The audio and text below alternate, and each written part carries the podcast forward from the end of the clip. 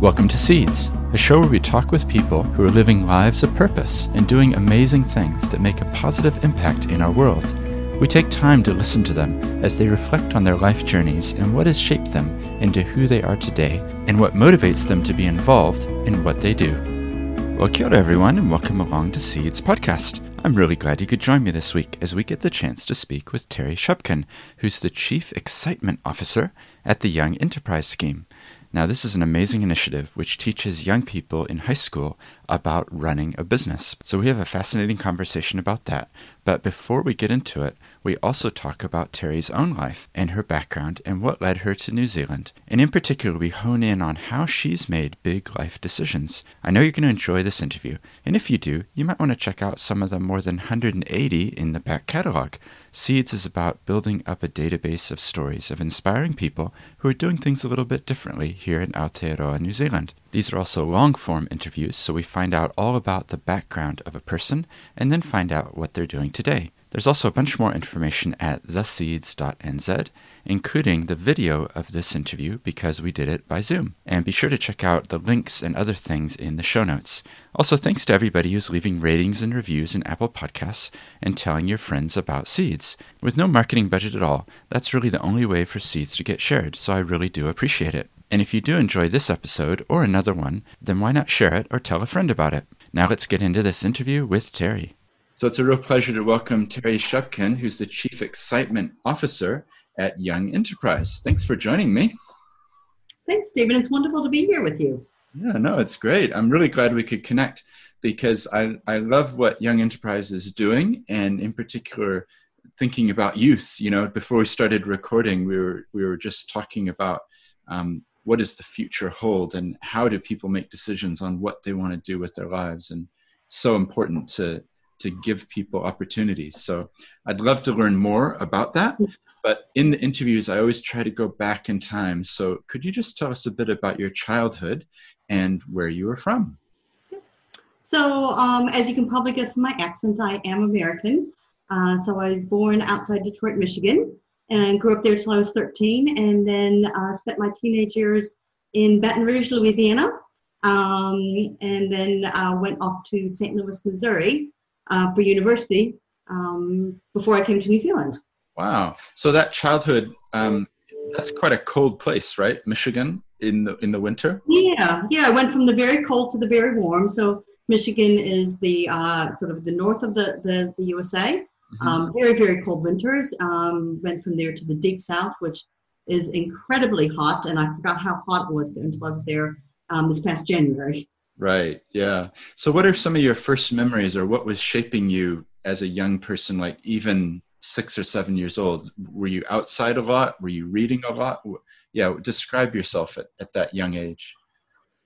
So, for me, when I look back, so I am multicultural. Um, most people don't get that. I'm actually half Chinese. Um, and if you ever hear the story of a tiger mom, I had a tiger mom. So, you know, I, I was raised uh, from a young age to be very disciplined um, to study hard. Um, you know, I started playing the piano when I was five, and from five years old, you practice the piano every an hour every day. Wow. Um, and I'm very grateful for the discipline it brought into me. And it isn't until you get much older that you realize that everyone has a different journey, and that wasn't necessarily uh, normal for, for a lot of people. Mm-hmm. What was driving? Was it your mother then who was who was kind of helping you on that journey of, of studying and, and doing piano and things? Yeah, yeah, very much. Both my parents were very focused on, I guess, good education. Um, my father um, has a PhD. My mother was a physiotherapist. So they always sort of drilled into my sister and I uh, the need to have a good education and what that could provide for you in life. Mm-hmm. And for your mother, had she was she born in China? Had she come over, or had she been there a long time? Or so my mother's Singaporean Chinese. Okay. Um, and actually met my father um, when she was studying in um, the UK, and my mother, my father was doing a year of postdoctoral work. Um, ironically, they actually met on a ski trip, which is weird because my mother hates the cold. Right. oh, that's interesting. But you end up in Michigan, and then how did you end up moving south? So my dad got transferred. So he was a research chemist, and the company he worked for uh, closed their Michigan offices. Um, so we relocated to Baton Rouge. And it was an interesting time. So, in some ways, for me, it was kind of one of my turning points um, because timing was perfect. I was just starting uh, high school. In some ways, you can kind of reinvent yourself mm-hmm. um, without that that what I was you know beforehand. Um, you know, for me, it was really interesting. You were, you were 13, was it, or? I was 13 at the time. Yeah. Mm-hmm. Um, and it's really interesting. And my sister had a much harder time with it because she was two years older than me. Um, so she had a very well established um, high school life and friends. Um, and we moved down. And I, it's really interesting for me. And she'll she'll deny it if she tells you, but. I was always the little sister in my in, in my big sister's shadow. Um, so she was a perfectionist. She was really good. She thinks I'm imagining this, but I do have a memory of going into middle school or you know intermediate school and having the guidance counselor say to me, "Oh, you're Kathy's little sister. Are you as smart as her, or are you dumb?" Now, maybe over the years I've kind of made the words what I want them to be, but that memory stuck with me that I was always in the shadow of my big sister. And don't get me wrong, I, I didn't do poorly, but I was kind of a, a solid B student you know, with the odd C. And then for some reason, going to Louisiana and having that fresh start and not being Kathy's little sister, um, yeah, I started becoming an A student, which you know was was quite refreshing. You know. Yeah, that's interesting, isn't it? It's fascinating. Birth order, and you know, what do we take from our position? You know, like if you're firstborn, if you're second, if you're third, or whatever. That, mm. that, that would be an amazing thing to get into um, but I, I understand because I've moved a lot myself as well. I, I've lived in six different countries, and each time it's felt in a way like I can leave behind the stuff that everybody knew about in this location, yeah. and which bits of myself and which bits that I've never had do I want, you know, to reinvent yeah. in this new environment. So it sounds like that was the situation for you. Yeah, yeah, and I think as you get older, you realize that can be a conscious thing, but when you're still young, it just happens, and then you you reflect on it later to go, oh, that was a turning point for me when I think about it. Yeah, yeah, oh, that's really good. And I guess 13, you're old enough to kind of be aware of these things as well. Yeah, yeah. Mm. So, so what was that like? Like the culture in the South, it's quite different to where you'd been. Did did you notice that as well? Yeah, definitely. I, I, definitely noticed a difference. I'd say there were things that I loved about the South and things that I didn't. Um, it was my first experience that I remember with racism. Um, you know, so it, it's not saying that that didn't happen in Michigan. I just hadn't observed it. Um, but I went down and then being in Louisiana, schools went back great. So I'd gone to a public school up north, um, and our parents put us into a private school down south. Um, and I remember that it was a relatively small um, school, um, very private, very elite. Um, and there was about 100 people in the class, and there were two African Americans in class. And I still remember being at a party and dancing with a boy, and someone's like, Terry, you're, you're dancing with Corey. And I was like, yes, I can see that. Um, and, and they kept asking me the question, and I they're like, well, he's black. And I was like, yes, I can see that you know, and as a 13 year old who hadn't personally experienced it, I, it took me a while to click what was going on. Um, now, you know, I'd like to say that, you know, the friends that I had from there, that they aren't racist, you know, and I've seen stuff since then, but there was certainly in Louisiana, um, you know, that, that undertow of racism that I just hadn't experienced in the North. Mm. Um, yeah, so that was an interesting learning experience for me as, as a young person. Mm. Yeah, I can imagine. It's, yeah, it's quite a contrast um, and it's some I, this picture comes up a lot on the podcast, but sometimes people are fish in the fishbowl. They're they're not even aware of yeah. their ingrained assumptions or prejudices or things like that. Um, I I also have an accent because I have origins back in America as well, and I know some of the family that you know going back a hundred years they were in the South in South Carolina mm-hmm. and that sort of area, and there was definitely things that you know, you and I would go, how could that have happened? But at the time, uh, people didn't didn't know. yeah. yeah. and I think as well, like again, you don't know what you you, you haven't experienced, and maybe possibly growing up multicultural. Um, you know, I talk about this with a number of my friends who are also, you know, multicultural, bicultural, which is you have quite a different perspective. I think when you grow up with uh, two different heritages, Mm. It just seems normal that there are different ways of doing things. Mm. That possibly, if you didn't have that experience, you wouldn't. Mm. Um, you know, so that was almost kind of a learning for me as well. It's like, oh, does, does everyone not really get that? Um, yeah. You know, and I think particularly given the fact that I am, um, you know, as I like to call, it, I, I am a half breed. Um, but most people don't guess guess it, and almost nobody guesses Chinese. Right. Um, that again, that lens people put on when they talk to me, they assume that I don't have that experience, or you know, I've made my particular favorite. I mean, not that it's happened often, but on odd times I'll get a racist comment about a Chinese person to me. You know, and I, I have to admit, when I was younger, I used to get upset, and now I, I leave it long enough to let them uh, kind of like, you know, create a big rope for themselves, and then I make them feel really awkward. uh, teacher I think that's probably the best way that they're going to learn is when they start groveling to apologize. Yeah, sure. Yeah, yeah. Oh, that's interesting. Yeah, my mother was born in Panama, so she um, grew up oh, wow. with Panamanian heritage, and um, my grandfather was Panamanian. They'd come over when France was building the canal, so this is like okay. 1890s. Um, anyway, she grew up speaking Spanish, and I think mm-hmm. that had a, a bit of a legacy for me as well because I, I grew up speaking some Spanish as well.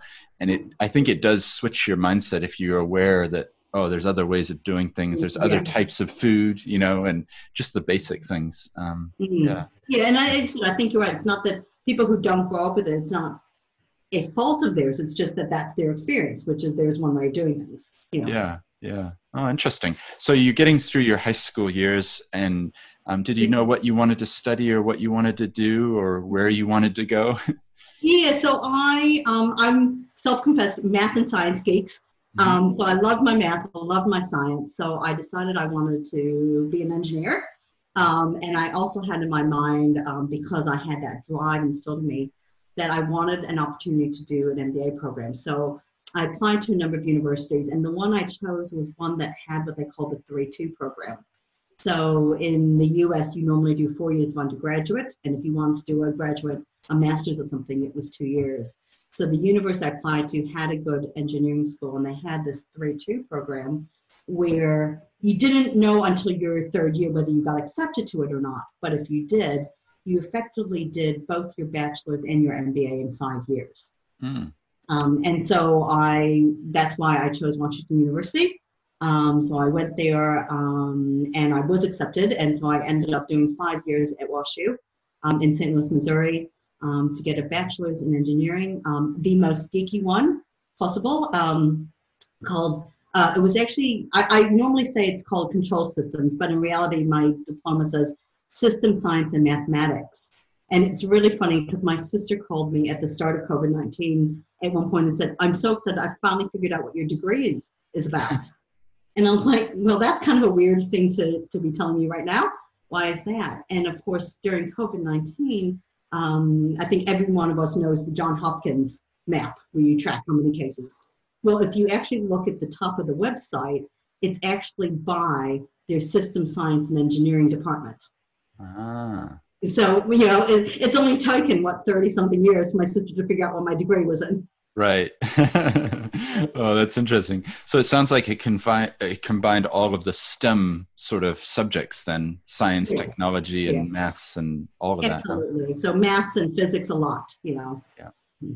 Yeah. yeah. Oh. And I always sort of talk about myself in the way that I always say there are two sides to me. We can, you know, have a chat later about my early career, but I'm always like I'm a salesperson meets engineer, you know, right. which is kind of a strange combination. But that engineering training in me. Um, you know, it, it, really, whether it's because I have the engineering degree or that's how I was thinking anyways, mm. I don't know, but um, I do regularly, I think like an engineer.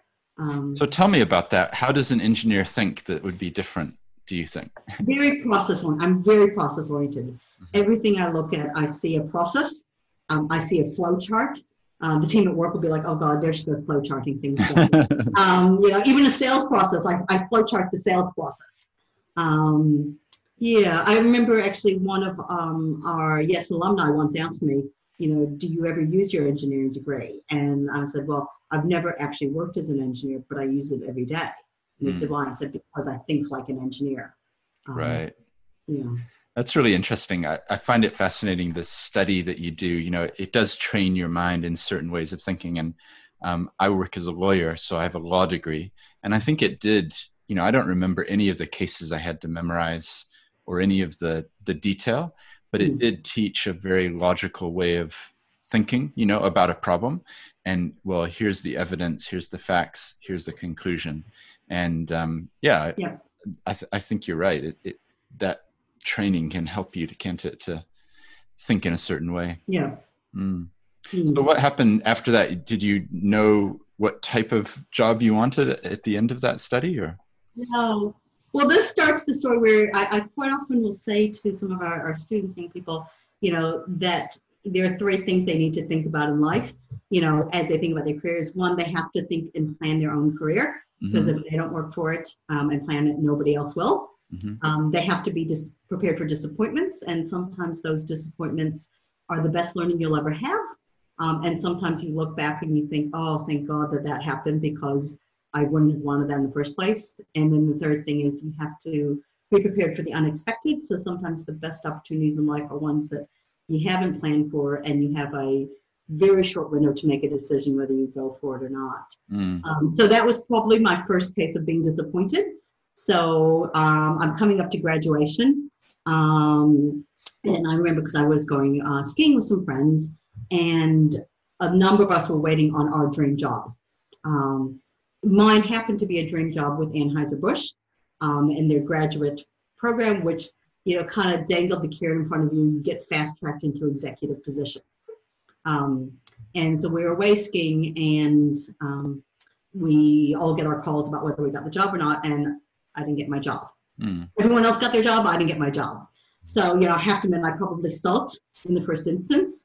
Um, maybe went out and had a few too many drinks, which I wouldn't recommend. Um, but in the course of that, it was funny as I was sulking. Um, I ran into somebody I knew from undergraduate um, who had been taking a year off, just uh, um, and taking a year off of med school and just to have a break, um, and was having a chat to him about it. Got back, I was talking to one of my best friends from high school who had graduated and was um, randomly moving to Florida and was getting a bit of grief about that.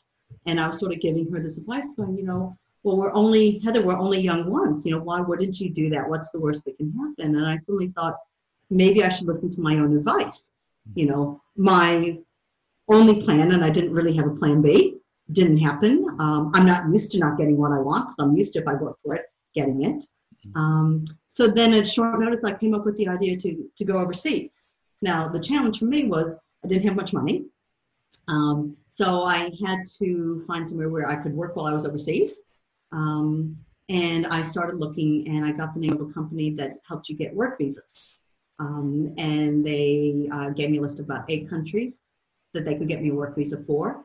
And I started looking around. Um, I didn't want to go to Europe because that was sort of the very typical American thing. That's what everyone else did. mhm, Um, I still remember there was uh, Jamaica, but I thought I'd be bored in four, after four months. Um, Costa Rica, um, which I thought, well, by the time I get fluent in Spanish, I'll be leaving. um, and interesting, so one was um, New Zealand. So I asked for New Zealand. They came back and they said that we can't get you New Zealand, we can get you Australia. Um, so I said, great, I'll do Australia. Um, and then they came back and said, actually, no, we can't get your work visa for New Zealand. Um, and I was debating between the two, and my boss at the time had just come from back from both countries, and he's like, no, definitely go to New Zealand. Huh, And that was about as far as it got in terms of how did I decide for New Zealand. right. How interesting. Isn't it amazing the, the little bits in life, you know, what influences us to make decisions and, um, you know, that somebody would have been to both and said, you should go there. And so, Absolutely. okay, I'm doing it. And, and I also look back and think that was the first job I didn't get that I'm really glad I didn't with the power of hindsight. Because, you know, who would want to sell bad beer the rest of their life? Right. well, this is probably I'm sure you use it as a as an example for people, young people that you're talking to, right? That sometimes things don't work out the way you expect and then you shoot off in this direction and it's only with hindsight that you realize how valuable it is and, and how mm-hmm. fortunate it is. I have my own version of that story, which is I was in law school hoping to get a summer clerking job at a big law firm. Mm-hmm. Didn't get it and so instead i moved to japan and had an amazing year in japan teaching english you know learning the language traveling around eating food and as a 20, 21 year old experiencing a different part of the world that I never would have gone to. And so with hindsight, you know, when I Yeah. got the equivalent of your phone call, it was devastating.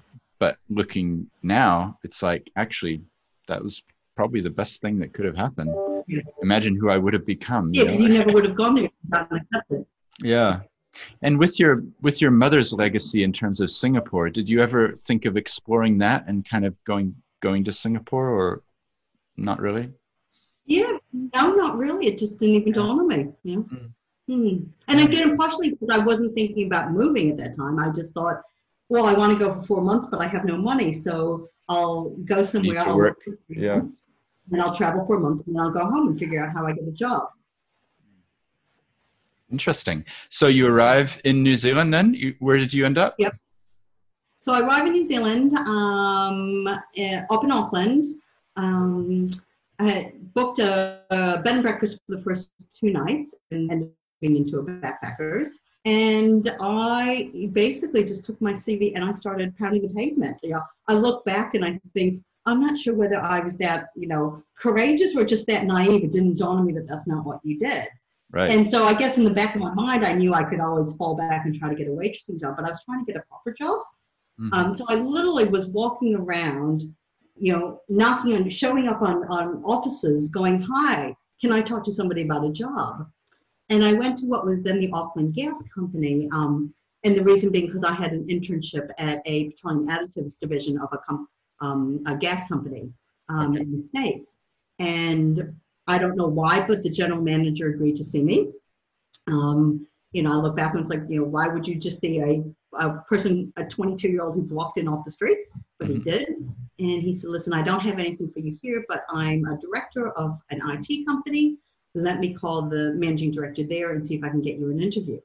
Hmm. Um, and so he sent me over and I had an interview um, with a company called uh, Peace Computers, or then became Peace Software.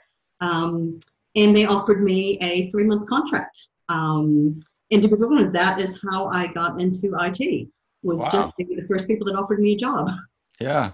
Well, it's a good reason. what tell me tell me about the psychology of of going and door knocking and things like like at that point.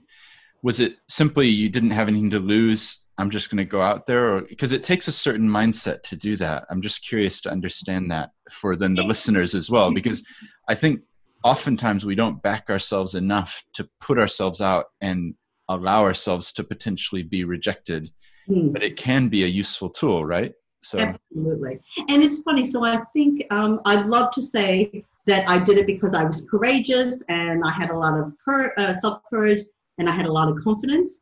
Um, but in reality, I didn't. You know, I and people that know me now would struggle to believe that when I was younger, I actually came across as an introvert and I lacked self confidence um, when it came to other people. Um, I, I would just put it down to naivety. I didn't actually know any better it didn't dawn on me that, that that wasn't the way you did it. I didn't know how else you got a job. Um, Right. I didn't have that experience. Um, and I probably didn't think about the rejection. I think if I had, I probably would have been too nervous. right. Um, because when I was younger, I did actually lack some self confidence. Mm. Um, and it's funny because I also again talk about turning points. To me, one of the turning points for me in developing the confidence was the self reflection about moving to New Zealand. So I didn't think through all the implications. And if I did, I probably would have never gotten on the plane. Mm. But what I used to say was, you know, I what I learned was what's the worst that can happen. I was a 22 year old person um, who moved to the other side of the world, knowing nobody in the country, at a time when we didn't have internet, we didn't have email, we certainly didn't have social media, um, no cell phones. Um, you know, I remember my father had given me a calling card that I could use under strict instructions that I could only use it in the case of an emergency because it was too expensive. Mm. And so I arrived in New Zealand, and again, I think I arrived not thinking about, you know, the big thing I'd taken on. I just did it out of naivety. I did have one freak out moment that first day. Went to sleep and then woke up the next day and just sort of said, "Okay, I just need to do something." Um, and then I think what happened for me as an individual was, over the years, my confidence actually partly came from that experience because I go, "Well, if I try that, what's the worst can happen?" I moved to the other side of the world and I didn't know anyone. mm. and that seemed to work out okay. Mm. Um, yeah, so it wasn't confidence that made me do it, but it's actually the experience gave me the confidence in return. Yeah, it sounds like it it built in you that that memory, you know, that you could then recall yeah. and say, well, what's the worst that could happen? But I'm also interested in the fact that when you were giving advice to your friend, the one who was moving to Florida, you know that mm. that that was a critical juncture as well, wasn't it? That yeah. it was well, I might as well do this. Yeah. And, and I think part of the problem with uh, people who are wondering about the future, uh, particularly young people, is that sometimes the advice can be too um, too what do I want to say too safe. yeah.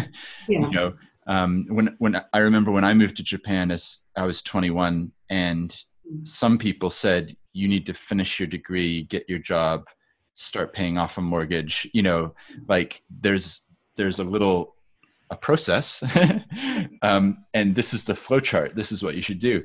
But actually breaking out of that then has given me my own individuality and my own memories and my own experience. Yeah. And for me, it's it's kind of an echo of what you've just said, which is I always said, when I'm 95 and I look back on my life, am I going to have a regret that I didn't move to Japan? And the mm-hmm. answer was clearly yes, I will. Yeah. and that's helped me with every other decision since then because it's like, would I regret this? Yes. Well, I better do it then. and I, also think as well, one of the things that I've developed over the years, looking back on that, is you know again that what's the worst that can happen. So you make a decision. It's not. So what happened if you went to Japan and you didn't like it? Well, then you just get on a plane and you come back home. You know, and same thing for me. If I didn't like New Zealand, I would have just gotten a plane and gone back home. Um, and I guess realizing that, yeah, it's good to sort of think about a decision and be conscious of it, but actually don't overanalyze it. And you know, you can actually be you're paralyzed by that analysis. Yeah. Um, sometimes you just want to just give it a go. And what's the worst that happens? Make a different decision afterwards. Yeah. Yeah, exactly. And that's the that's the point is that but sometimes I think the advice is, well, this is the process, this is the way. Yeah. And we follow it too strictly. And, and the thing I worry about sometimes is for young people, if they get into a certain um, career path or study, and they never actually step back from that and have the sort of mm-hmm. OE experience, which you you and I both had. It sounds like to mm. actually think, well, who am I? You know, it's kind of a basic question, but yeah. if you're studying right through, and then you're studying at university or you know whatever other thing that you're doing, and then you're getting your job, and there's never actually that break or that time to reflect and go, what drives me? What do mm. I enjoy? Where should I head?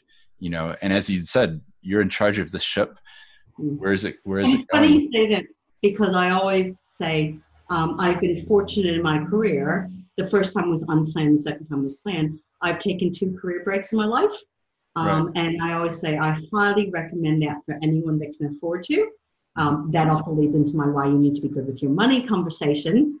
Um, but um, you know, two times I've taken six months off um, and giving me a chance to reset and rethink what do I actually want.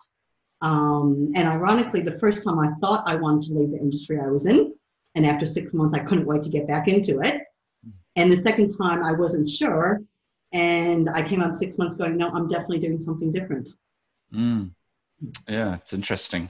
Well, it's all stages, isn't it? it so, is. so we're here in New Zealand. Um, what? Yeah, how did that come about in terms of you know you've got family back in america. I personally speaking i have family there as well. You know it's a big draw card is to to go home. Um, when did you feel like new zealand was becoming the place that you wanted to settle and and be? Yeah so uh, it was a hard one for me. What i what i like to joke about is i kept saying oh i'll stay for another year. And one year became two and two became three. And when i hit 10 i'd stop i stopped counting um, you know, it was challenging um, for me because, yeah, the whole family was back in the States. And let's just say it wasn't embraced. So um, I was cut off for many years from my parents for the decision to be in New Zealand. So now, did that create my, my you know, I'm not going to have you tell me what to do um, pushback? Um, and it was hard to talk about for many years because it's hard to sort of say I'm estranged from my parents because people have this assumption. Um, and don't get me wrong, you know, my parents, you know, gave me a great upbringing, great childhood. I'm forever grateful. And ironically, after 27 years, we've only just reconnected. Um, but yeah, it was an interesting dynamic for me personally, which was some of that might have gone away if I just did as I was told right. and back to the U.S. Um, you know, but there's you know wider things at play there. Um, but yeah, it was interesting um, because I had no family here. You know, um, you know, I'm very close to my sister and my auntie, um, but they were all in the U.S. and you know, my sister also struggled with me being so far away, given we're so close.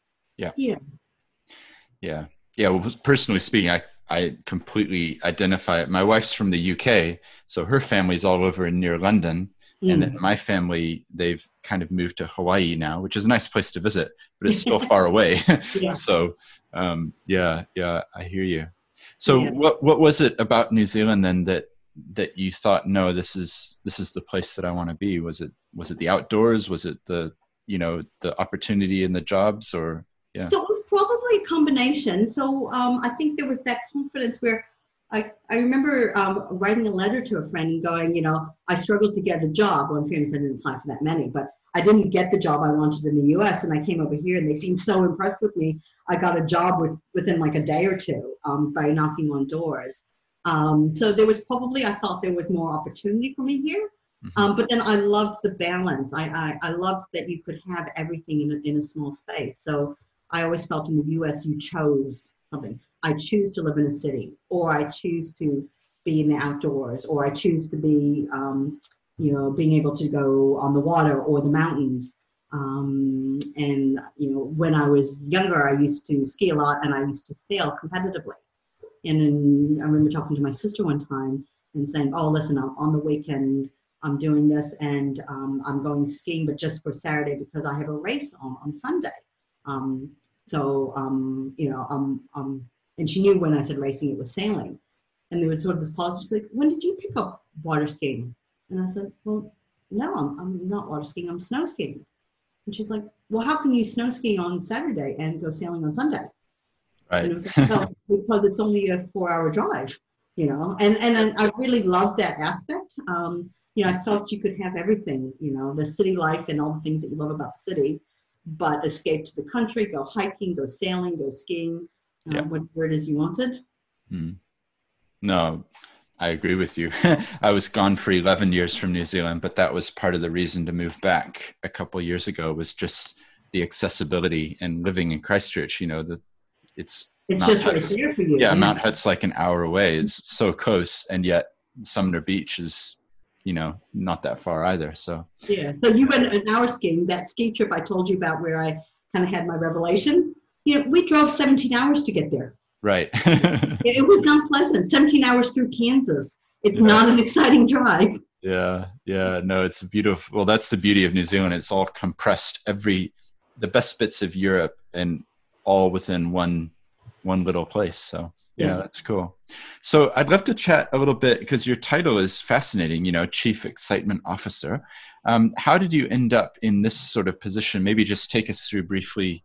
Yeah, how did you end up doing what you're doing today? And then I'd love to know more about what it is that you're doing. Okay.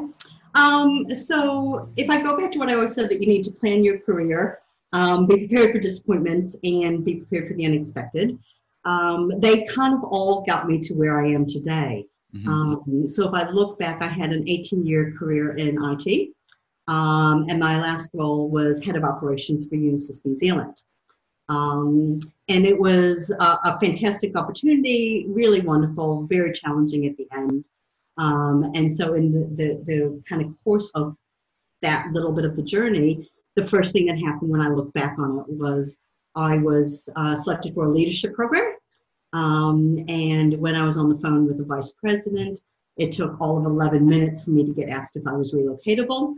So when I said no to that, suddenly everything went out the window except they were going to get me a mentor, um, which was actually a great thing. So they got me this wonderful mentor. She was um, a DepSec at one of the government agencies, and she worked me really hard for a year. And so for that first year, she said to me, I want to know what you want, not what the company wants. And I thought about it. I said, well, I wouldn't mind knowing how to make my skills transferable. you know, because without sounding arrogant, I was pretty sure I could walk into any other senior IT role. But what if I didn't want to do IT? Mm-hmm. Um, and so she gave me homework and she worked me really hard for a year. And she stopped being a mentor. Now we just catch up and have a glass of wine together. Right. um, so we had that was the first thing. And then we went through a few series of disappointments. So um, it took me many years before I admitted to it. But Unisys was my third redundancy. You haven't lived until you've been made redundant, not once, but twice, preferably three times. Right. And in my career, the first one was valid. The second one was clearly a way of firing me. And the third one um, was how I would say complicated. Um, and so with this complicated uh, redundancy, I had a manager, um, two lines, um, my managing director locally and um, a woman overseas who was trying to push me out of the organization um, and was trying to put me on a redundancy list. And I kind of figured it out. Um, and I tested my, my boss a little bit, and he kind of admitted to me. And then he said, You have a choice, you know, um, expecting me to say, No, I'm going to stay. And in the end, one little thing gave me the courage to go, No, let me go, put me on the list, make me redundant. Mm. Um, and so that was the first thing. And then I said, Listen, I've taken one six month career break in my life. Um, I'm going to do another one this time because I'm just a little burnt out and I'm not sure what I want to do. So I'm going to take six months off. And so that was really great. And then I mentioned to my mentor what was happening confidentially. And she said, Oh, listen, this is perfect. There's an acting CIO role at our government agency. We, it'd be perfect for you. We just need a transition person.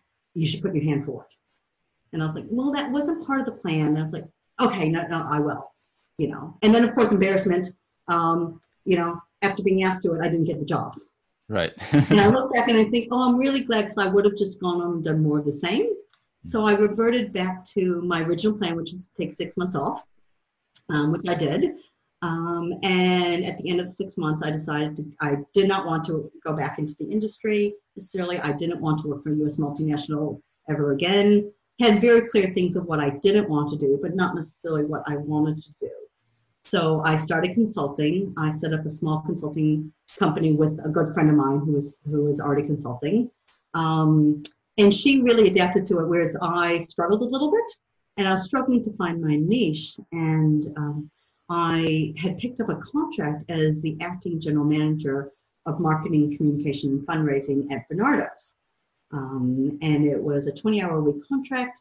Um, and they needed somebody to come in and clean stuff up for them and then recruit their permanent GM. And I thought, oh, maybe that could be my niche because I haven't quite figured out how to define myself as a consultant. Mm. So I actually started looking through Seek to see who had vacancies that I could pitch myself to as, hey, I'm your consultant that will actually help you, you know, sort out that area and get your permanent person. Right. Um, and I saw my job advertised, and I just looked at it and went, wow, that's just amazing. Um, I love it. And so my business partner came back to our office at the end of the day, um, and I shoved her the ad, and she was like, "Oh my God, that is you!" And I was like, "Wow, I know, but it's it's you would just set up Mint Consulting." And she looked at me, she's like, "Oh please." We're two private con- consultants who uh, spent a couple thousand dollars to create a brand so we look bigger than we were. Um, you know, we've got uh, office space on a month to month basis. Just go for it. Um, and so I did. Um, and I was very fortunate because um, I'm just going to turn on the light here because I realize I'm getting a bit dark here. Oh yeah. um, you know what I what I was really fortunate about was I was not what the board was looking for. I did not fit any of the job criteria. So you know you, you go you know of these ten criteria, how many do you have? Well, you know next to none of them. Yeah. Um, they were very clear on the type of person that they wanted, which would be similar to my predecessor and an ex-educator. Um, but I applied anyways. Um, I had to go through four rounds of interviews because they couldn't agree on which candidate. Mm-hmm. Uh, but was really fortunate that they decided to take a chance on me and they gave me what I considered to be the best job in the world. That's awesome. So when was this? When did that transition happen? So I'm just coming up 10 years now. Oh, yeah. wow. Yeah, so my 10 year anniversary is in August. Yeah, wow, that's amazing. Well, that's sometimes how how you know sometimes the the the job descriptions and the criteria is not actually the best way to decide who should who should fulfill the role right yeah yeah and i, I think that's the biggest thing to to a message I love to give to young people because, you know, um, and I'm going to stereotype here, but I know it's not fair because it happens both ways. Um, but the, you know, you've heard the joke that women notoriously are bad at putting themselves forward, mm-hmm. and there's the joke that you know if you put out a job description and there's ten um, things that you need to have, the woman thinks that they need to have ten before they can apply, and the man goes, "Sweet, I've got six. I'm overqualified." Um, now that's a bit unfair and it's very stereotypical, but it actually comes from an actual study that was done by HP. You know, so there's actually basis to the, the, the joke out there. Um, and so whether you're a male or female, I think there are people with personality traits that think, uh, I can't go for something unless I'm exactly what it says. Right. Um, hmm. yeah. Or it's, I think it's also that fear of, but what happens if I apply for it and I don't get it? Isn't that going to be embarrassing for me? yeah mm. yeah yeah no i i hear you it's it's a big problem actually is that people don't have have that confidence to just go for it which mm. comes back to our conversation before about well what's the worst that can happen you know yeah might as well yeah absolutely yeah um, and it's funny because i you know when i talk about my career i also talk about you know the the jobs i didn't get that i applied for yeah. i talked about the uh, three redundancies as i said one valid one non and one complicated Mm-hmm. Uh, but I also talk about the two big promotions that I got. Were both times when I applied for it. The first time I didn't get it, um, and that's an interesting dynamic when almost forced into applying for a new job, which is applying for promotion within your company. That there is a tendency for some people to be embarrassed. Well, what if I don't get it, and how awkward is that going to be? Um, mm-hmm. and what if people find out that I applied and I didn't get it? Right. Um, and again, I think that you're putting your own lens on it, and you know, the first time was a promotion to sales manager. Um, and I didn't get it. And the lesson I got there was really good because my managing director was astute enough to pick up on the phone because he was based in Wellington, I was based in Auckland, um, that I was about to sulk, as I would say it. Um, so he called me to tell me I didn't get the job. Um, and I obviously was just a bit quiet. And he paused and he said, Listen, Terry, your potential is not why I didn't give you the job. The reason why I didn't give you the job is the following reasons. You know, I think you have the potential, but how you handle this news will determine whether I ever give you that job again. Mm. Um, yeah, and you know that was probably while it felt like he was pretty much reaching down the phone and slapping me across the face. It was exactly what I needed to hear, um, and so I, as I like to say, I put my big girl pants on, got over you know my disappointment, worked really hard, and it was less than six months later that I was offered the sales manager role in Wellington without having to apply. Right. Yeah. Mm-hmm.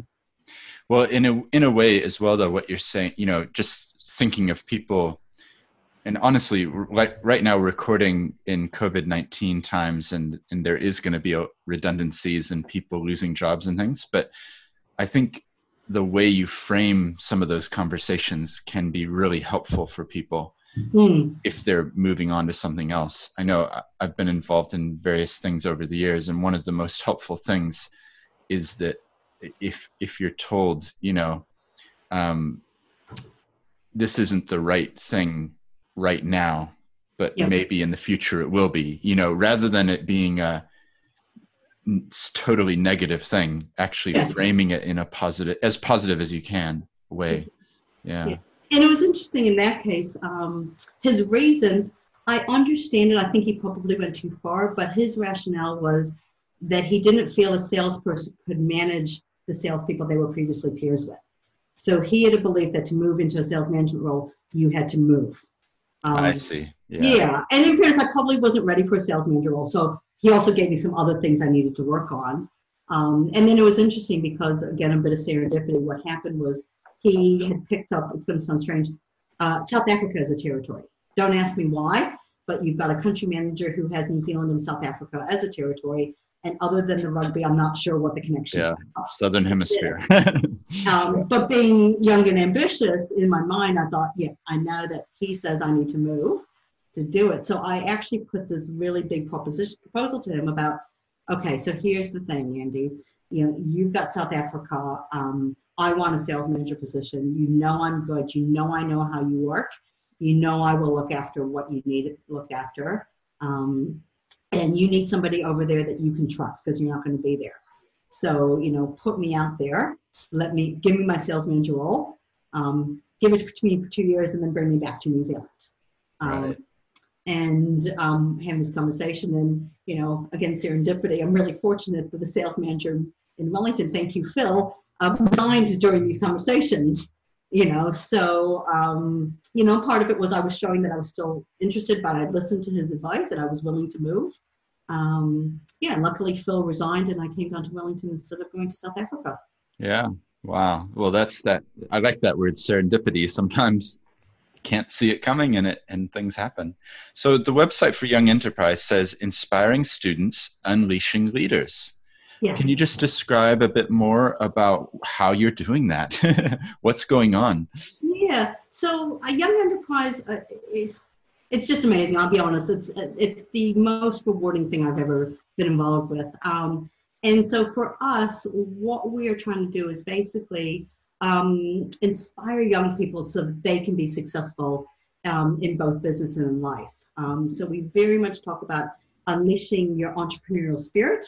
Um, and that doesn't necessarily mean creating entrepreneurs. In some cases, it is, but in some cases, it's creating that that spirit within you that's going to make you more resilient, more innovative, um, you know, and therefore you might be more um, not just able to get a job, but better at those jobs you have.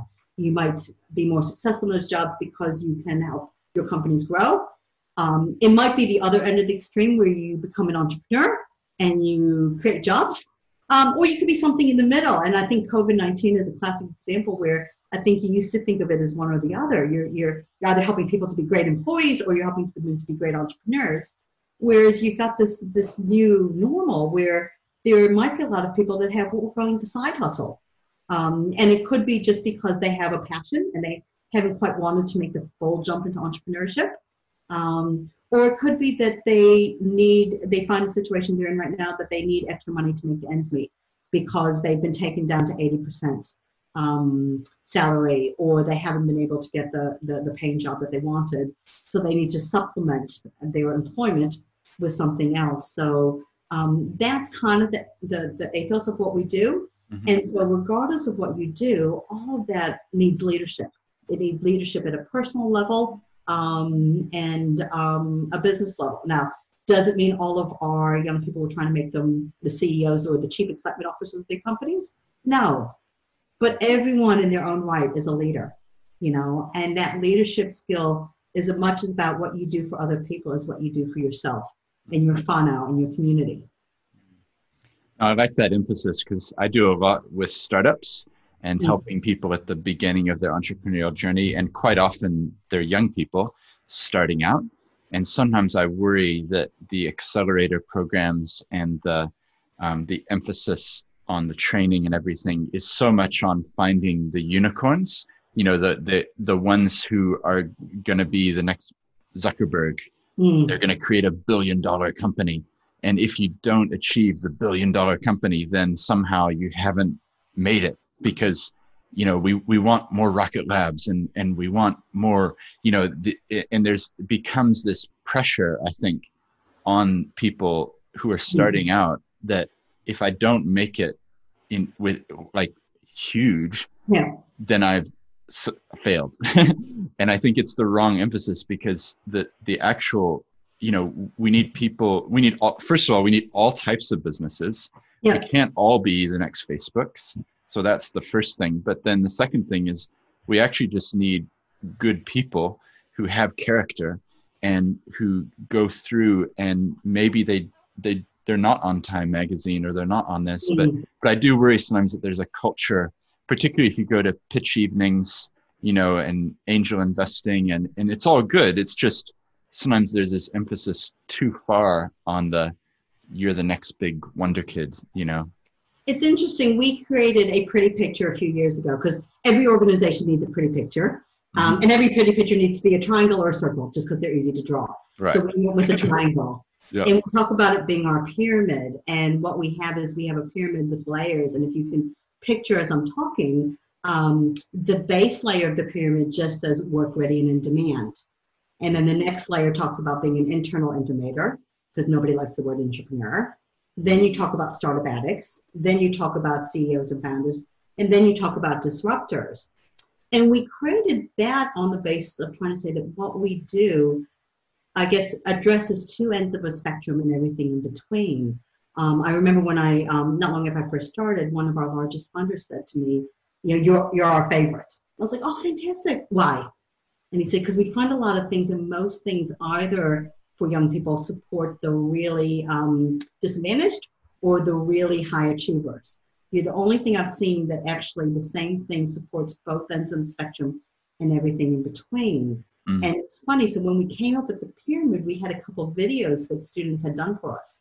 Um, and one of them was a very successful entrepreneur, and she's like, you know, listen, you know, I decided to become an entrepreneur because of Young Enterprise, and that's fantastic. And that's what we talk about. That's sort of people seeing that that that the top of our pyramid but the base of our pyramid is just as important. And this video came through from a young woman in the Hawke's Bay, and I didn't even know it was coming. And in this this video, this young woman says, "Yeah, well, I um, I used to be really bad at going to school. I skipped school all the time. My attendance was really poor.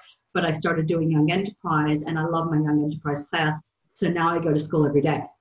Mm.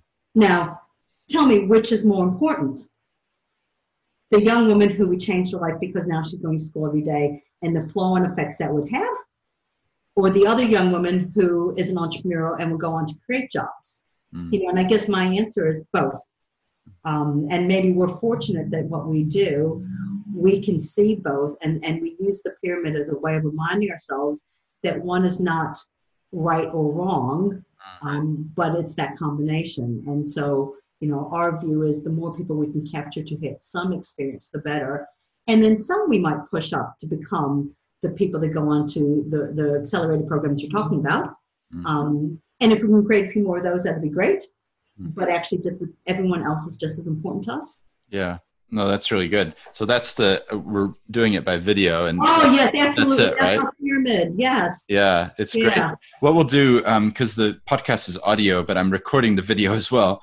Um, so what we'll do is put links into the show notes. So if people okay. are listening right now, they can click through because this looks like it's in your annual report, I think, yep, about absolutely. what we do. So we'll put some links. Cool. But yeah, I like it. There's lots of nice graphics and pictures there showing yeah. what's happening and yeah. And so th- we just put our, our 2019 annual report online today so i'm not sure if you're looking at last year's or this year's. I just clicked on and it said annual report 2019 is that oh perfect. Correct? you would be one of the first ones. Literally. oh there we go. i feel privileged. So um, just talk us through um, you know the, what's the elevator pitch or or who are the key people that you're trying to help? What ages are they? And and yeah what are you seeing? Yeah. So for us um, in terms of what we're trying to do it's it's about giving young people the experiences um, and the confidence to make the right choices in life. And we talk about prosperity um, at both an individual and a country level. So ultimately we exist to improve the prosperity of New Zealand. So that's why we exist. So we need to understand what we as a country need. Hmm. But to achieve that, we have to start with the individual. Um, and if we can help an individual out, then they can um, better provide for their whānau, their community, and then ultimately the country. Hmm. Um, so it's that that balance between the two. And I guess the other thing for us is really important to talk about is what does prosperity mean? Um, so for us, prosperity doesn't have a single definition. You know, what if prosperity is for one person is different for prosperity for another person. But it's about having the resources, the skills, and experiences to give you choices. Mm. You know, whether that's an individual or a country. And so for us, you know, to your point, prosperity for somebody might be, you know, about, you know, being a, a entrepreneur running a thousand person dollar, thousand person organization, um, and having, you know, um, a nice house and a flash car and a, a bach. It could be that I'm a social entrepreneur and I've made a really big impact in the area that I'm trying to change in the world. Mm. You know, it could be actually, you know what, I just actually have enough to give my family choices about what we're going to have for dinner today. Mm. Um, you know, so what prosperity means to you is going to be different to prosperity for the next person, and that's really important. Um, you know, to, but it's about providing those base layer skills and experiences and confidence to be able to do it. Yeah. No, that's really good. So, on a practical level, what ages of people are you? Yeah, what would the program be that would be running? So, uh, we predominantly work with uh, secondary school students. We do say that is our sweet spot. Yep. Um, we do have some resources that we make available for primary and intermediate. And it's not that we don't value the need to bring it into that age, it's just being small, lean charity. You Mm. have to focus your resources um, in a certain place, and there are 500 secondary schools and two and a half thousand primary and intermediate. Right. Um, so to give us better bang for our buck, we choose to focus on secondary school students. Mm. And I guess the way it works is we always talk about the pathway in and pathway out. So our flagship program, which is the Lion Foundation Young Enterprise Scheme, or YES as we affectionately call it, sees uh, secondary, senior secondary students set up and run an actual business. So real products and services, real profit and law, real purpose, uh, real HR issues. They think they're the first ones to ever have a team issue, um, but that real life experience. Um, and that's our flagship, and that's what we're trying to drive to. And then what we have is we have a number of feeder programs and experiences for junior secondary. So it could be resources the teacher uses in the classroom, or it could be a one, two, or three day experience that we, we, we facilitate ourselves. Mhm. So we've got a range of those for junior secondary. And the whole idea is that that generates some excitement that more people will then sign up to do yes. Um, and then what we also do from yes is we have what we call our extreme experiences. So those things that for those that have really unleashed a bit of an entrepreneurial bug, we can do a really intense experience to take them to the next level. So what we call our entrepreneurs in action, which is I was kind of startup meet- meets yes on steroids, um, you know, or an overseas trip or a domestic trip. Um, so that's kind of what we do. It is predominantly, as I said, just secondary school students um, that we work with. Um, we do have a wonderful alumni program, but the purpose of the alumni program is more to be that connector and to help them with their pathway out. Um, so, you know, our alumni advisory group is working on some stuff for us on how do we be that connector so that they know, okay, so I've done this. So what do I want to do next? Well, I might want to go and join this club at my tertiary, or I might want to do a startup weekend, or I know about this accelerator program, or I'm just connecting with some other entrepreneurs that I like um, that I might go on and do business with. Mm. Um, so while we work on our, our alumni program, which is over 18, the focus of what we do is um, high school students. Yeah, that's really cool. I, I my first experience probably was maybe well before lockdown, um, a couple months ago. I think it was February, and I walked into Ara down here in in Christchurch, Oh, and you the, kickstart with us. the gym the gym there, you know. And I walked in, and I was doing the speed mentoring, um, and I I walked in, and there's just hundreds of young people there and they're all in their little groups and um, yeah we had like five minutes or seven minutes or something to go group by group and, Mhm. and th- then they just said well you know what's your idea and then we would give them feedback on whatever it was but it Oh, was well, really well, thank you for volunteering. I mean, we have probably a thousand people like you a year that volunteer. We couldn't do it without you, and that having real business people makes it authentic. Um, Yeah. just curious, do you remember any standout ideas? Uh? Well i think it was their early early stages um, Yeah. like they they were just literally beginning. with their day of ideation. Yeah. yeah yeah exactly but the one that um, and i'd love to talk to you more about the theme that this represents but it was some um, young women who wanted to basically start a business that would recycle plastics Yep. and um, and make something that could be sold or could be used possibly jewelry or earrings or you know other things Mm. um, that's that's my memory. It was probably slightly different to that, but it was definitely a focus on um, social entrepreneurship and impact. Um, Yeah. yeah, but the the session went. I, I think it was an hour and a half or something like that, and then part of it was that, and then I helped out with giving some um, like a high level overview of what social enterprise is. oh, that's- Yeah. That's what I do as a lawyer is helping people Mm. set up social enterprises. So we had students and then explaining purpose and profit and how they combine. And yeah, it was really, really well done. The Oh, team down here. Thank, thank you very much for doing that. And you, Yeah. you're right, social enterprise, it resonates really well with young people. You know, I was sort of Yeah. joking, in my generation, there was kind of this belief back in the day where you made your money and then you gave back. Yeah. Like it was either or. Um, you know, once I made my money, then I can do some good. Um, whereas I think the really refreshing thing about this generation is they get that actually they don't have to be mutually exclusive. Mm. You know, you can actually do something that is profitable and still be, be about making an impact and, and having a purpose Yeah. um, and being good in the world. Well, that was going to be my question. So you kind of answered it, which is great. Which is, have you seen in your 10 years, have, even over that time, have you seen any shifts or focuses from students who, you know, previously maybe they were more focused on the profit making business, which is fine too, but moving towards the more, what's the impact? What is that? What's the mission that we want to achieve here? So what I'd say in- in my 10 years, I've seen a shift kind of on this pendulum from one, probably too far one way to too far the other way, and we're kind of back in the middle. Mhm. So, you know, certainly um, when I started, they were pretty much all profit bus- for-profit businesses. Yep. And you say nothing wrong with that. And I always say a for-profit business, if it's, you know, socially responsible, is still a good business because it's creating jobs. Mm. Um, but then what we did is we started to introduce these things and certainly the, the uh, mindset of young people gave it so that we started talking about social enterprise.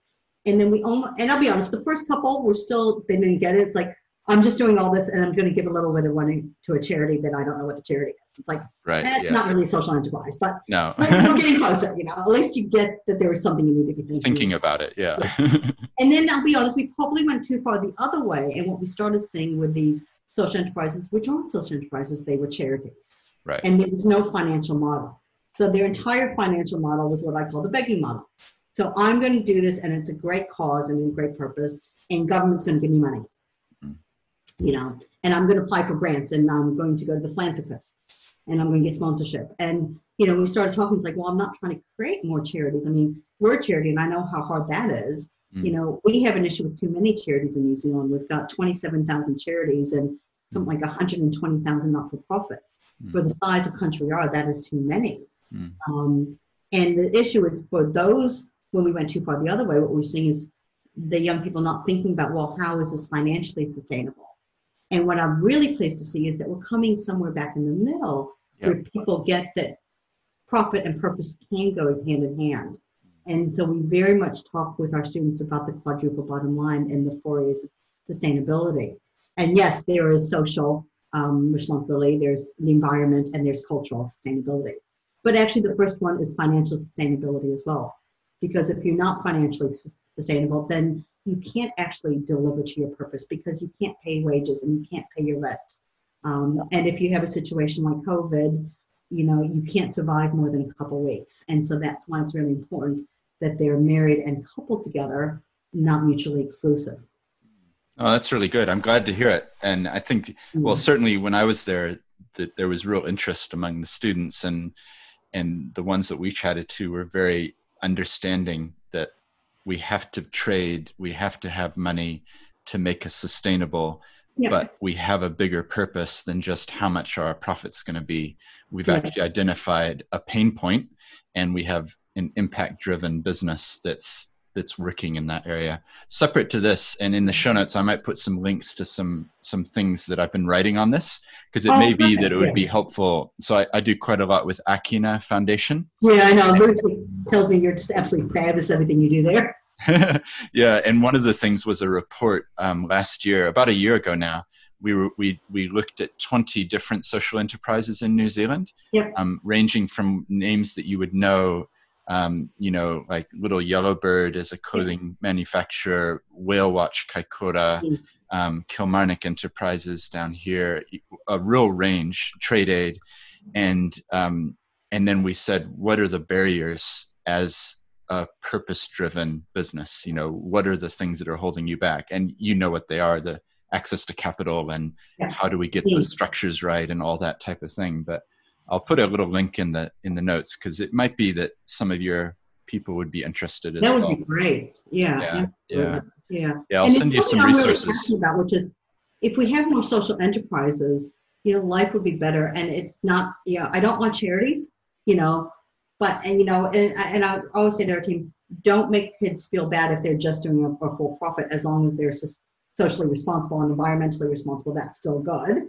So Yeah. I'm very conscious of the pressure on some kids go, oh, I'm just doing a, you know, whatever. That's just about making money. It's like, oh, it's okay as long as you you are a, a responsible um, Yeah. company. that's yeah which is why some of the lenses like b corporations b corp you Yeah. know setting if you meet these criteria you get an assessment and yeah Yeah. and ultimately if a business is employing people then as we know more than ever you know having employment is a really important thing so I know. you know there's a, there's definitely a scale um but yeah and it's interesting also that getting just between you and I, don't put this in the recording. Um, but you know, getting people to see that. Like I remember, was it last year? I got really angry because um, people miss that a social enterprise is still a for-profit enterprise. And I remember Eat My Lunch started to get some bad publicity, and there was like these comments, and you're like, why do I read the comments?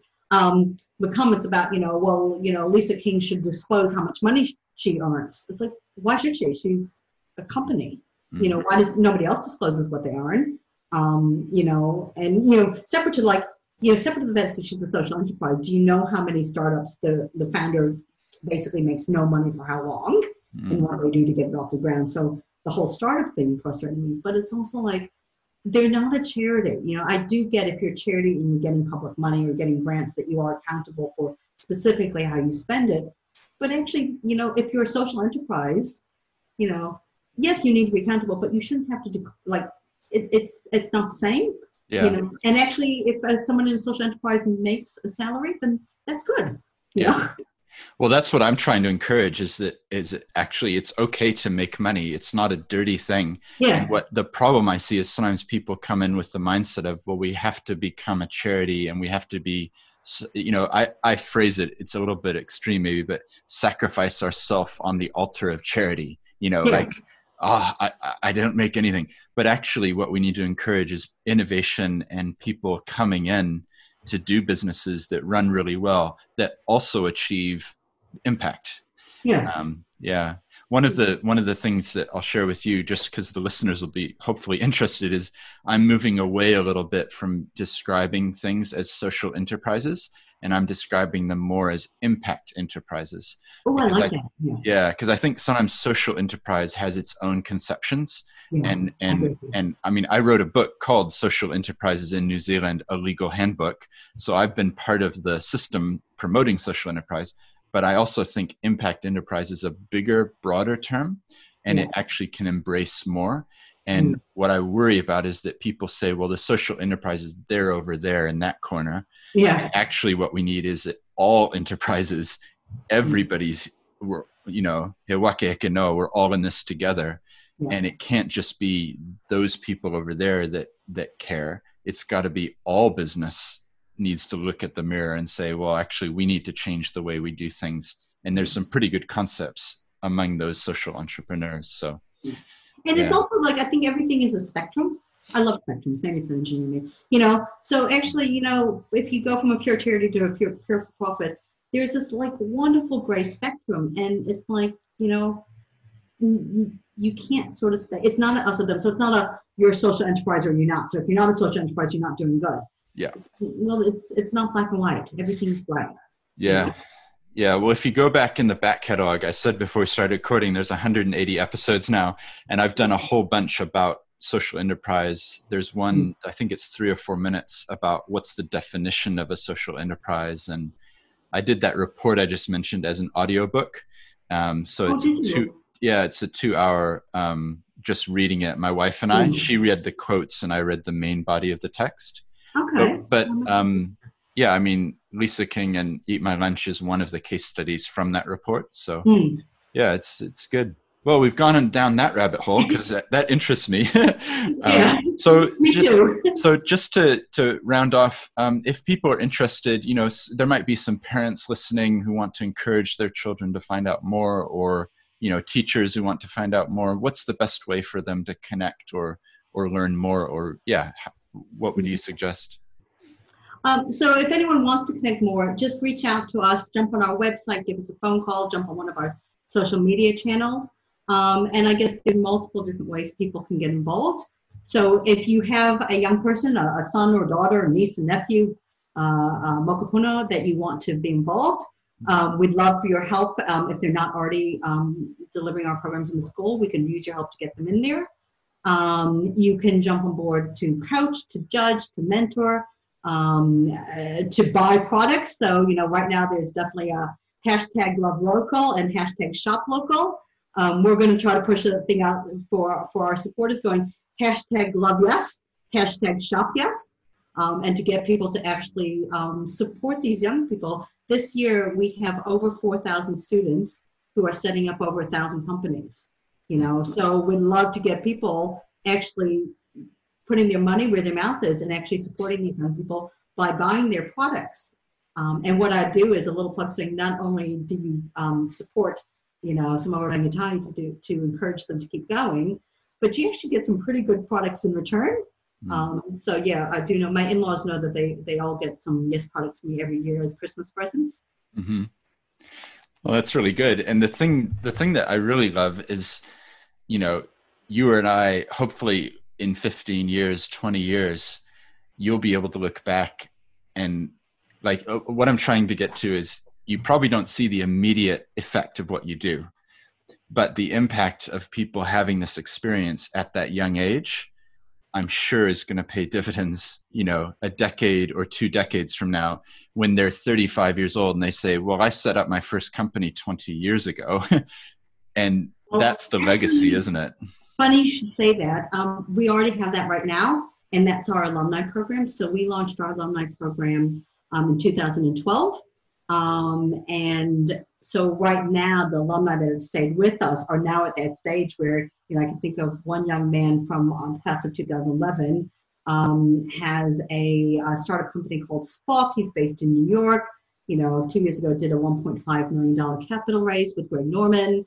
Um, you know, and he started with it. In fact, when he looked at the pyramid, his comment to me was, ah, Terry, what you did is you pushed me up a level. Um, and it, you know, it gave him that desire to start his own company that he didn't have beforehand. Yeah. Um, but actually, the reason we started our alumni program was because when I took on this job, a very good friend of mine, Robert, um, who I used to work with, said to me, "Oh my God, you you did Young Enterprise. I loved it. It was my best thing in school. In fact, I still have my product in my annual report. And you know, Robert's my age. I was like, Robert, why, why do you still have something from school? Like, I mean, that was right.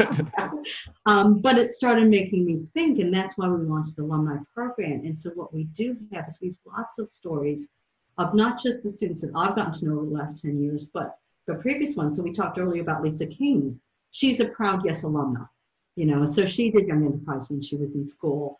Um, Rachel Taulelei talks about how she did Young Enterprise when she was in school. That's um, cool. You know, Stevie Woodhouse, Stefan LaBianca, you know, all these wonderful entrepreneurs who have actually said to us, um, you know, that I started with, with Young Enterprise. In fact, we just did our second annual um, alumni survey um, last year. And so um, we released it. We had just over 300 respondents. Uh, 21% self identified as an entrepreneur. Um, of those, 90% said that, that Young Enterprise was one of the main reasons they became an entrepreneur. So we paid, played a part in that journey. Um, between them, they had set up 263 companies, of which 160 are still active. Mm. 122 of them were considered social enterprises. Um, and we asked them to estimate the number of, of people they've employed in that time. And that cohort alone has employed between 2,700 and 4,600 people. Wow. Um, so we're already knowing that impact um, that we're making. That's awesome. Yeah, well, having statistics and being able to give real life stories, it gives, you know, the credibility goes so much higher, doesn't it?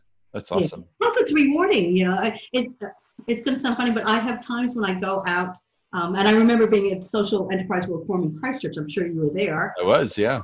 yeah. And you know, you know, we had like 1,500 people, and um, you know, it was one of the main sessions. I was just walking out of the big room, and all of a sudden I heard my name, and this young woman literally starts, you know, kind of leaping over chairs to get to me, mm-hmm. and I'm mm-hmm. sort of looking at her and quickly like doing the scan of the name tag, and then I clicked, and just as she got to me, and I clicked who it was, she said, Terry, do you remember me? I'm Sophie. I did yes the first year you started. I just had to come tell you the Young Enterprise changed my life. Uh. You know, and this was probably you know seven eight years after the fact, and I hadn't seen or heard her in all that time. And in a room full of 1,500 people, she felt the need to come over and tell me that. You know, yeah. that's rewarding. Yeah, that's really great. Well, it's been wonderful chatting with you and just hearing your own life story as well. I think the reason that I do that at the start, and some people say, well, might say, I don't, but the podcast is quite long. But the reason is that I think it's really valuable to hear a person's story from their own lips, yeah. you know. And so to hear your journey, how did you end up in New Zealand? You know, the decisions that led you to that, you know, the fact that you've been through redundancies, all, all that has been really helpful for people now to listen and hear about what's actually going on with the Young Enterprise Scheme. So, what we'll do is in the show notes, we'll put links to everything. Okay. And if you think of other things, anything you want, pretty much, we can just okay. put it in. And yeah. then we've recorded this as a video, and it will also be the audio podcast, so we can share it with others and help to spread the oh, message. Good. And we'll yeah. share it as well. And you know, we just love. I love what you're doing. It's funny how many people so even though I canceled you on last Tuesday, I had somebody else um, trying to book something, and I sort of emailed the group. It's like, "Oh, I'm really sorry, guys. I've just committed to doing a Seeds podcast." And actually, it was really interesting that I had two people come back and, "Oh, I love the Seeds podcast." Oh, cool. and then I felt really bad because later they messaged me, "How did it go?" I'm like, "Yeah, yeah. no, I think I, well with Seeds podcast, it's one of those ones where I I do view it as seeds going out there, and I think yeah. I don't even know the impact that it's having um, because so that would be interesting to think for you to think about how do you measure that impact and i know daily how many people are listening which is usually in the hundreds of people but i know it's having a, an impact and that's why i continue you know with a weekly podcast which is frankly quite a lot of work to to yeah. do well I'll, this is real we're just finishing up here but the the last story from my perspective is i had an email from somebody so i interviewed somebody and we knew that he had cancer and he died two months after the interview. And then yeah. about a month later, I got an email from his son, and the son wrote to me and said, "Thank you so much for recording my father's life. We we didn't have it oh. recorded, and now we do, and now I can pass it on to you know the next generation." And of course, in the oh interview, we're both kind of crying. I was going to say that's like a you know yeah, an all moment. Yeah, but that's given me the energy to continue on. So you know, I've interviewed people. Um, yeah, I, I interviewed a 90 year old nun who's been working in hospice care for like 70 years incredible mm-hmm. legacy and so I, I i see the value in doing it in yeah it's uh it's i i don't need the validation from other people to just keep keep going so it's that's good it might be nice because it would sort of bring in that loop of like other people wanting to be involved in like if you they said oh actually that's why I want to jump on and listen to the seeds, you know. And yeah, you know, yeah. for example, when Rachel said to me, "Oh my God, I love seeds," I probably should have asked her. In fact, I might do that for you. Yeah. I'm going to go back and ask her why she loves it. You know, that'd be great. Yeah. Well, any feedback's welcome. All right. Yeah. Well, thank you so much. I really appreciate oh, well, time. It's you. A, I really enjoyed it. Yeah. Oh, good. Yeah. It's a Friday Friday evening now, so um, just want to say thanks so much for coming on the show. Thank you so much for inviting me. I feel honored and um, look forward to seeing what you come up with. Well, I do hope you enjoyed that interview with Terry. I know for me, I love that idea that she had. You know, if you're faced with a tough decision, ask, what's the worst that could happen? I think there's a lot of wisdom there. And I also enjoyed hearing her own life story and how that's played out in her decisions. And I also loved hearing about the Young Enterprise Scheme and all of the impact that it's having on the current generation and I think you can just tell that there's going to be a lot more people coming through who then go on to start businesses or, or, contribute to our society in some really cool ways. If you enjoyed this, then check out some of the other interviews in the back catalog as well. Until next time.